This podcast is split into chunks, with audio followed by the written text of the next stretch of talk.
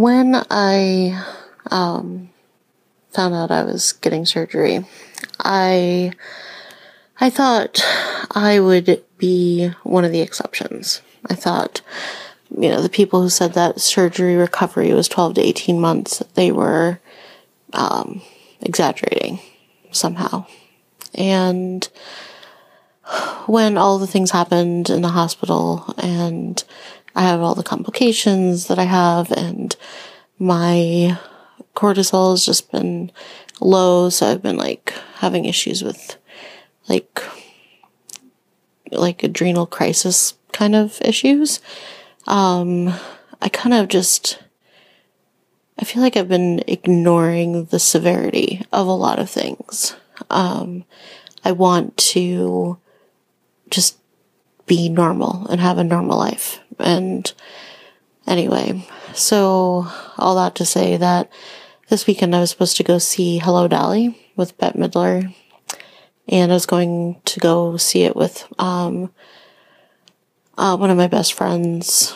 And I had been looking forward to it so much. Like, it's something that I've like wanted to do for so long.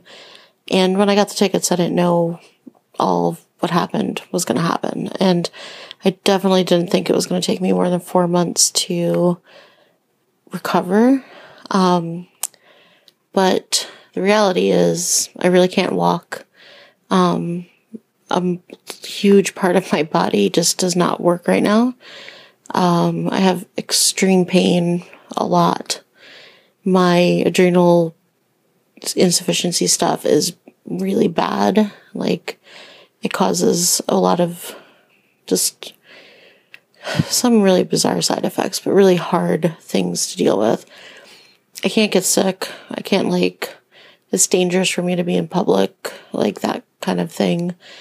I like just, just figuring out how to stand online to like go into the theater. It was stressing me out so much because I couldn't figure out how I was going to stand online.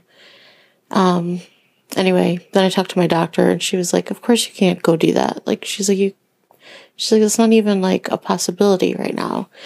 And like, it just kind of hit me because I don't know. I think I tend to uh, push like when I shouldn't push. And this was a definite kind of wake up call on like just how I need to see my recovery and like being realistic and setting a lot of boundaries sometimes.